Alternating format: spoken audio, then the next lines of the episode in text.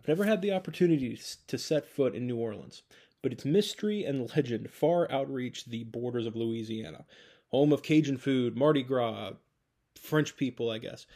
The Big Easy has this wildness, this dark energy to it. It's a city unbridled and untamed, a, wild stallion in the marshlands of the Mississippi. Stallions may be beautiful, but they'll throw a rider in the blink of an eye.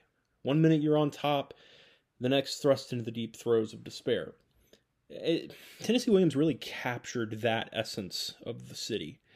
The wildness and danger, the, the passion and, and the pain. You know, we all long for something. We all yearn for what we can't have. It's the human condition to desire. And sometimes in New Orleans, that means an actual streetcar named Desire. Hello, my name is Will Cloud, and today we're continuing on a month long look at the works of Tennessee Williams, Pulitzer Prize winner, Southern Gothic legend. This is going to be an interesting episode for me. Williams is pretty far and away my favorite playwright, and Streetcar is arguably one of his best works, but I've never read it. Uh, I honestly, I like, I kind of know how depressing it is, and I just never had time for it. I have been lucky enough, though, to watch classmates and friends perform scenes and monologues from the show, and I, I knew the basic plot going in, so I wasn't completely blind. Uh, but what I didn't anticipate was the complexity of the characters, the just, you know, a gut punch every single page. It's a different kind of hurt than Menagerie. Um, I think that's the other like really big, dramatic, sad story that everyone recognizes when we're talking about Tennessee Williams. Um, but it's a different it's just a different feeling. It's a different vibe obviously different story different characters. But it was not what i was expecting i guess uh, just going in. You know the characters that you root for are kind of as flawed as the characters that you hate. You know and the characters that deserve better kind of choose not to have better i guess. You know i've got i've got a lot to say probably a lot that i'm going to forget. Uh, and actually kind of have some stuff to discuss about the film adaptation, but we'll get into that soon enough. Now, Streetcar Named Desire premiered the same year as Stairs to the Roof. Uh, you know, uh, several months later, I believe. But Stairs to the Roof was written like way back in 1941. Uh, the 1947 premiere of Streetcar on Broadway came after a very successful run of Glass Menagerie. Sophomore albums can be kind of the low point for bands and musicians, not sure how much it applies to playwrights, but uh, it was not the case with Streetcar. The Broadway production was directed by Elia Kazan, uh, the director for The Glass Menagerie, and was a smashing success. A few years later, it would go on to be an Academy Award winning film starring pretty much all the Broadway cast.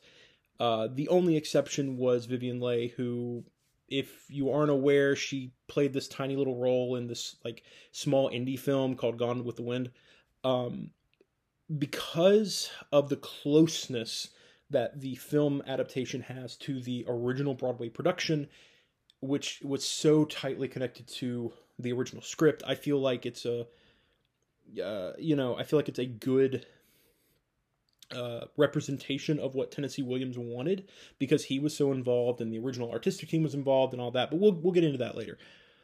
What you see in this play, as opposed to uh, Stairs to the Roof, is a much more grounded view of the world, and it's kind of you sort of see Tennessee Williams maturing. He's not quite as idealistic about how the world works. Um, and it was really really fortunate in my edition of Streetcar there's an essay that Williams kind of wrote regarding the play and how he creates characters and all that. Uh, quoting from this now uh, I don't believe in original sin. I don't believe in guilt. I don't believe in villains or heroes. Only right or wrong ways that individuals have taken, not by choice, but by necessity, or by certain still uncomprehended influence in themselves, their circumstances, and their antecedents. Gone are kind of the these rallying cries of a young anti-capitalist from the last script, the the little guy fighting against the man, you know, trying to better his station, become more like instead, you know, we're it's bleak but also comforting. Uh, you know, no heroes, no villains. Everyone is a product of their choices and the consequences of those choices. And so, you know, it, it's comforting in that we're all kind of on the same playing field. We're all kind of at the same level, but it's also bleak that, you know, one wrong turn and all of a sudden you're the villain of the story. Uh, but you know, it, it, does mean that you end up with far more complex characters. Uh, I'll probably sound like a broken record talking about the complexity of the characters, but we'll dive into that more later. Uh, now, as far as content goes, this is a heavy show. Uh, obviously, plenty of language, uh, some heavy themes. Uh, you know, everyone's smoking and drinking in just about every scene. Uh, suicide, addiction. Um, probably the biggest thing, and I'm going to go ahead and, and, just give a warning for this episode as well. Uh, there is quite a bit of abuse, verbal, physical, sexual, that takes place in this show. There is a rape toward the end of the show. It's not shown on stage, it is heavily implied, and then the lights go down um, before anything's seen or done, really. Um, but there are several instances of physical and verbal abuse throughout the show.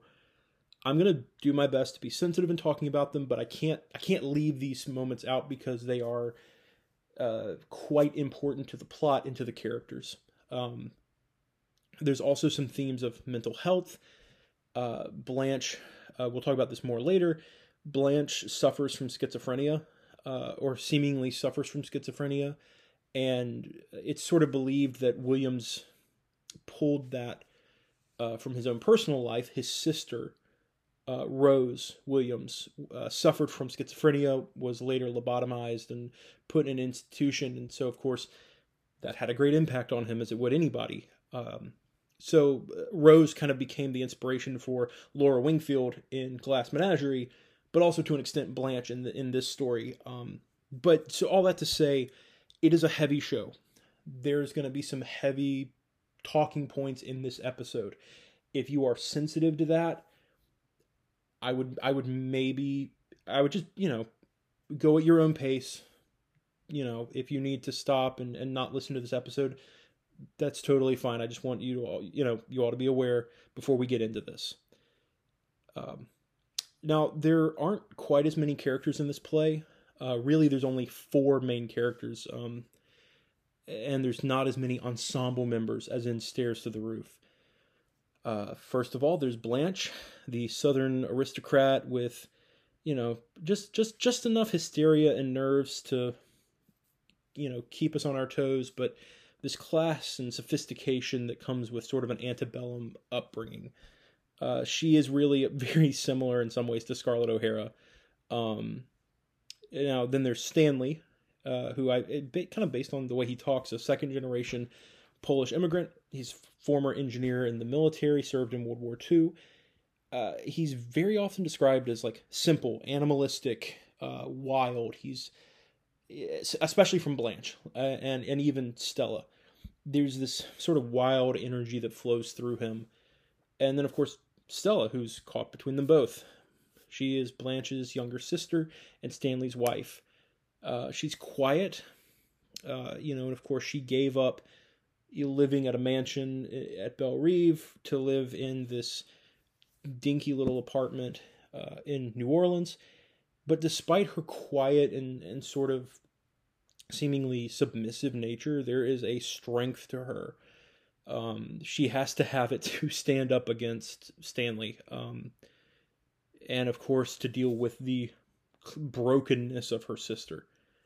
Uh, there are a couple of smaller characters that are pretty prevalent. Eunice and Steve are their upstairs neighbors, um, and friends to Stella and Stanley.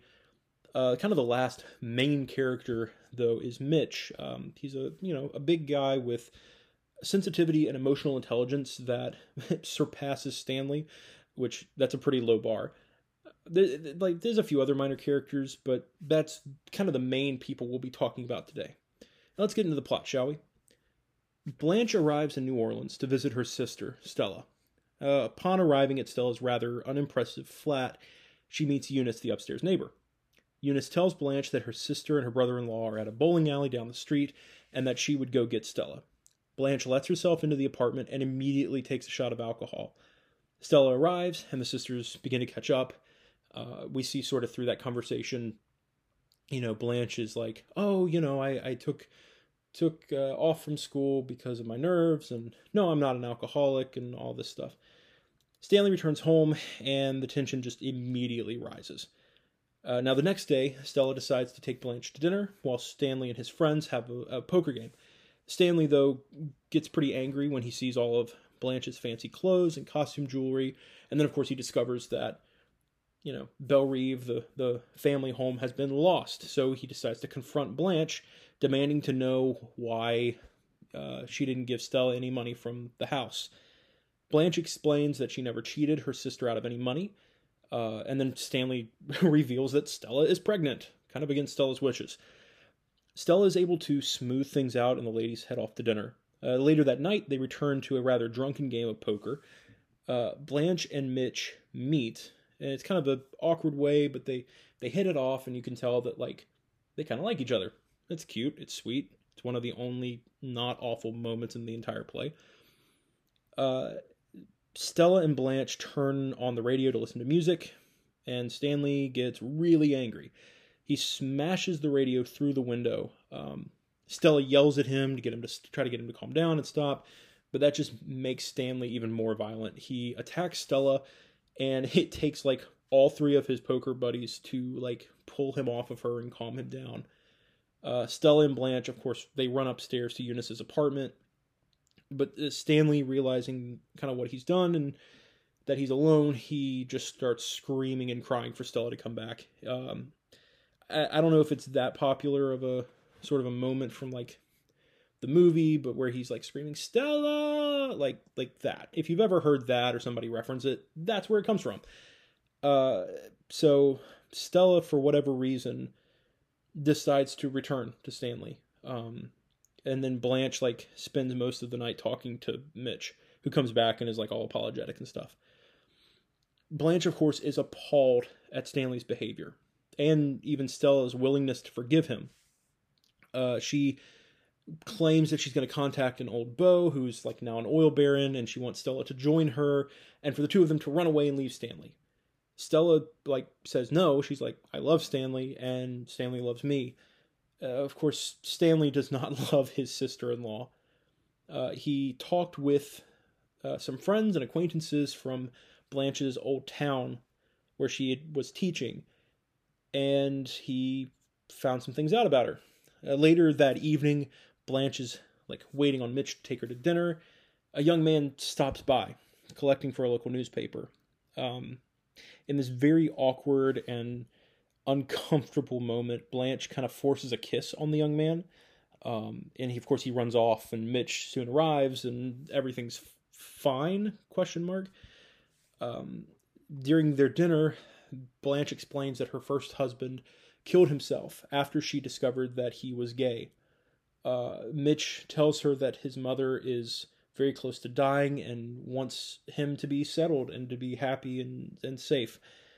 So they kind of have this moment where they're like, they they both are desperately looking for love, and they both seem to fill that that hole in their lives. Uh, but of course, when uh, you know, of course, that's not how things are going to work out. Uh, while this is happening, Stanley confronts Stella with the truth about Blanche. Uh, Blanche was kind of known for her promiscuity and her lying. Uh, she had been kicked out of her school and really her town for having an affair with a 17 year old student, as well as having numerous affairs and meetups with other men. Of course, Stella tries to defend Blanche by explaining her tra- rather tragic backstory, but Stanley is not uh, moved. Um, the next day, it's Blanche, or like the next scene at least, is Blanche's birthday, and they all sit down t- to dinner.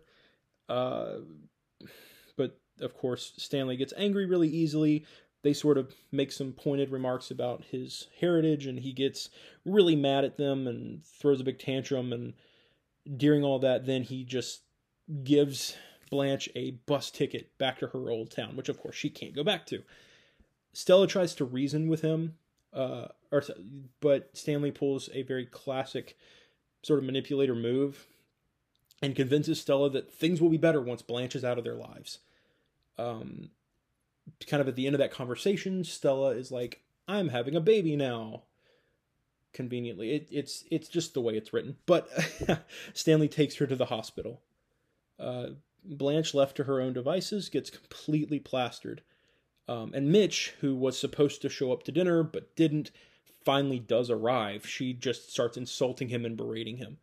And of course, he in turn reveals that he knows the truth about who she really is and that he won't marry her. Blanche runs him out of the house screaming like a lunatic. Uh, later on that night, Stanley returns home, and Blanche tells him that she's just received a telegram from her old beau and she's going to go on this cruise in the Caribbean, and Stanley sees right through it. And in a, it's one of the most uncomfortable scenes I have ever read in theater. He assaults and rapes Blanche. I mean, like literally as his son is, you know, his child is being born. Um, it's it's disgusting and disturbing. Uh, the the final scene is several weeks after this event. They've decided to put Blanche in an asylum. Um, of course, she would be traumatized by what happened to her, but Stanley has also denied her side of the story and basically been like, "This lady is crazy. We've got to put her in an asylum." Um, Stella decides to stay with Stanley. Um, you know, for whatever reason, uh, she makes the choice to stay. Uh, Blanche is taken away by the doctor, and in the final moments, Stella just kind of completely breaks down. She knows the weight of these choices, these decisions, and she, you know she she just kind of I think loses it because she knows she knows the truth and she knows that her sister's not crazy and but she's made these choices. Here she is. Um, Stanley again in this, this with this blood curdling softness like comforts her and loves on her end of scene end of play what an upbeat ending we love we love happy stories no i we'll we'll get more into the analysis and and what i feel about some of the some of the parts of the show but first of all let's do some scene work the part of the show where i recommend some good scenes for auditions classwork etc Williams writes really, really good one on one dialogue. Uh, so this play is rife with good, good scenes and good material. Uh, there's a pretty classic female dialogue. I think this was my first interaction with this play, actually. Uh, in scene one, Blanche and Stella, uh, when they reconnect. Uh, in my copy, it's like page 10 to page 22. Obviously, that's a lot longer than most classes require, so you could cut it as needed. Um, you've got Blanche who's trying to sort of hide her nerves, hide her her mental illness, and put on this like you know this these airs for her sister for whatever reason. Uh, and of course, Stella is trying to, I guess, defend what her life is because Blanche is not impressed. Uh, the end of scene one is the first meeting between Blanche and Stanley, uh, it's a pretty good back and forth, and Stanley's got some really, really intelligent lines. It's kind of a shorter scene, but it's it's really, really good. Um, scene two also has some really good conversations. Um, the first is between Stanley and Stella about Blanche's clothing and her losing the house. Uh, the second is Stanley's confrontation with Blanche over the loss of the house. Uh, one of the things that I was kind of looking at too when trying to pick scenes Stanley has such a vitriolic temper that I wanted to find scenes that weren't so ridiculous that like you had to throw, you know, a cube across the rehearsal room or something. Like these are relatively calm scenes. Uh, scene three is the scene where Blanche and Mitch meet for the first time. It might need some modification because there's like minimal interaction with other characters. Uh, but it but it's one of the few calm, reasonable conversations in the whole show. Um, let's see. Um, also in scene nine, when Mitch breaks things off with Blanche, that's a great scene. Um, you know, of course, Blanche is having her facade stripped away from her. And even though Mitch is kind of, you know, like he's really upset with who she is and how she's lied to him, but he's not, he doesn't like get furious. He's not enraged like Stanley would be. Uh, Blanche also gets this really great kind of po- excuse me, poetic monologue right at the end. Um, she imagines that she's going on her cruise and begins to talk about like smelling the salt sea air and then she starts talking about how like she'll die from eating a grape. It's kind of a weird monologue out of context but within the scope of the scene and the play and the character it is tragic and beautiful. Uh, of course there's so many good scenes throughout all of them but i didn't want to take too much time with you know just going through almost almost every scene of the show. Um but yeah and it's it's really funny because sometimes with plays I don't really dive too deeply into the actual analysis of what I'm reading. Um, I mean, how much symbolism and meaning can you find from a man dressed up like a moose brandishing an axe? If you're unfamiliar with that image, go check out my previous episode on moose murders. When I was reading Streetcar and then watching the film afterwards, I found I found myself really like caught up in the themes and the symbolism of the play. Um, you know, obviously the, the core is desire. Um, you know, in my perspective at least, everyone in this show is looking for quote unquote love, and none of them find it. Blanche desires connection, intimacy, like companionship, and so she seeks it out in super unhealthy ways. And of course, she's missing that that love, if you will, because of the death of her husband and she feels guilty for it, so she resorts to, you know, her alcohol addiction, her nymphomania, like she kind of falls into these awful awful things. They're they're coping mechanisms for the des- like for the desire that she can't fill. Uh, Stella again desires love and so she is willing to give up her comfort and her luxury for squalor and, and really for, for violence and manipulation. You know, she puts up with Stanley and his awful, awful, awful behavior because she longs for that closeness and that love that she thinks she's getting. I think even to an extent Stanley desires, you know, this love but of course he for whatever reason he is the way he is he is incapable of showing love and therefore incapable of receiving it as well. Uh, you know we'll circle back around more to some of the individual characters. I just think it's so funny that blanche's route to get to uh, stella's apartment is to take a streetcar named desire get off and get on a streetcar named Cemeteries to arrive at the Elysian Fields, which is the apartment, like the street uh, that Stella lives on. It's a very, very clear description of the human existence. Desire for whatever you desire in life, death, there are the end of life with cemetery, and then heaven, like Elysian or Elysium is like representative of something that's heavenly. Like if something's Elysian, it's heavenly. Uh, of course, then the heavenly fields were more kind of like hell for Blanche. Uh, and another another thing I noticed, though it's not the core of the story, is the classism that's present. You know, Blanche, of course, Blanche and, Stella both come from this like antebellum lifestyle. Again, this very Scarlett O'Hara sort of you know Gone with the Wind esque uh, sophistication and, and upbringing, with that comes a lot of bias and a lot of prejudice, not just against other races, but those from lesser stations. And certainly, Stanley really gets triggered by the bias and the prejudice that is shown against him. Um, you know, because the, there's this whole rant that he has when they they make it, some comment about him being a Polack, and he makes this big rant about how he was born in the US, he's American, and he's proud to be that. And besides, they're Poles, not Polacks.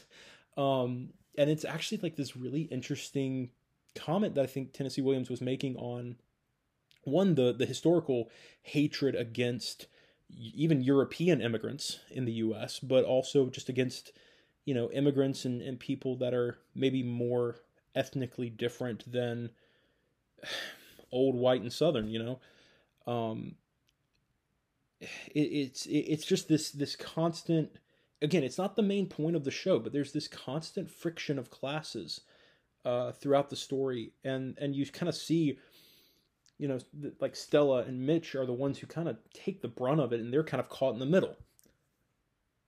I, I do want to talk about the characters, um, because one, I think it's very easy to look at this play. I, I did this before I read it. It's very easy, I think, to look at the characters, kind of put them in boxes and move on. Stanley's a monster.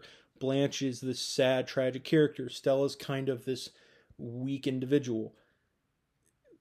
But absolutely not. Stella is one of the strongest characters in any Tennessee Williams play I've ever read. Like, her ability to handle Blanche and Stanley and all of the drunken bums who come around her house, like, her audacity with them at times is unmatched. Um, you know, really the only decision she makes that you could argue is a bad decision is that she agrees to stay with Stanley after all these horrible things. But even then, the strength that she had, I think, to to stay, whether it was for the baby or for her own, you know, desire, that's still like she's still such an incredibly strong character.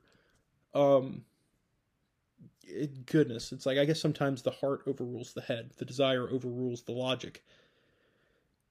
Now, Stanley, this is this is such an interesting thing to me because obviously he is a monster. I'm I'm like before I get into any more with his character, Stanley does monstrous awful things. He is a horrible manipulator and a rapist and like he's awful. Don't get me like do not misunderstand me. What is interesting to me is that Blanche does a lot of the same things that Stanley does verbal abuse, emotional abuse, even sexual, like, even sexual abuse. Like when she kind of assaults, like, that messenger boy. And of course, her relationship with the teenager and like all these things. She really kind of behaves a lot like Stanley. The only difference is that we know why she is the way she is. She has mental health problems. She has the trauma of her her husband.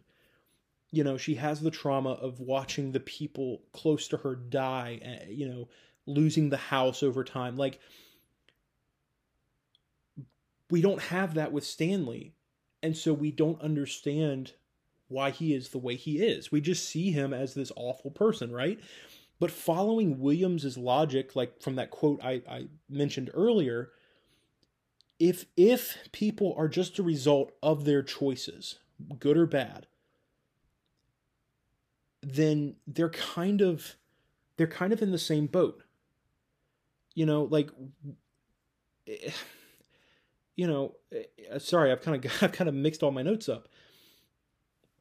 Because like Stanley was Stanley was an engineer in World War II which means he's probably suffering from PTSD or and or some sort of brain injury.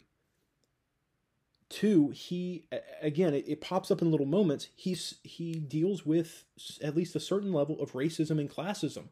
As a Kowalski, you know, the, prejudice against Polish people, especially during this time, was was reasonably high. Like again, dumb Polak jokes, like that it was a thing.